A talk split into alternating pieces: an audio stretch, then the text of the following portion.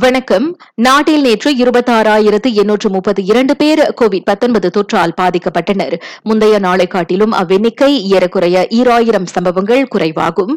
இதனிடையே நேற்று முப்பத்தி ஏழு பேர் கொரோனா தொற்றுக்கு பலியானார்கள். அவர்களில் பத்து பேர் மருத்துவமனைக்கு கொண்டு செல்லப்படும் முன்பே உயிரிழந்தவர்கள். நேற்று பதினெட்டாயிரத்திற்கும் அதிகமானோர் அத்தொற்றில் இருந்து மீண்டு வந்தனர்.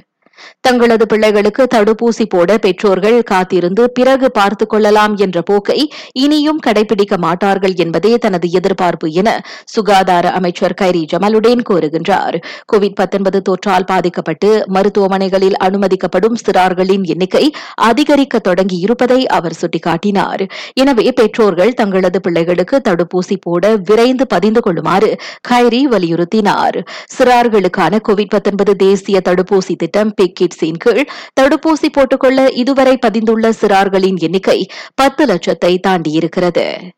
இவ்வேளையில் பிக்கிட்ஸின் கீழ் தடுப்பூசி போட்டுக்கொண்ட சிறார்களின் எண்ணிக்கை புதிய மைல்கல்லை எட்டியிருக்கிறது. ஆக கடைசி நிலவரப்படி ஐந்து முதல் பதினோரு வயதுடைய சிறார்களில் ஐந்து லட்சத்திற்கும் அதிகமானோர் கோவிட் தடுப்பூசி போட்டு முடித்திருக்கின்றனர். அதாவது அவ்வயதுடைய மொத்த சிறார்களில் அவ்வெண்ணிக்கை பதினான்கு புள்ளி ஐந்து விழுக்காடாகும்.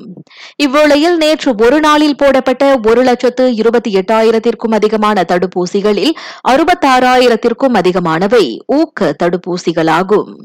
ஏறக்குறைய ஈராண்டுகளுக்கு பிறகு ஆஸ்திரேலியா தனது அனைத்துலக எல்லைகளை தடுப்பூசி போட்டு முடித்த சுற்றுப்பயணிகளுக்கு திறக்கின்றது. நான் சௌரியம்மாள் ராயப்பன். வணக்கம்.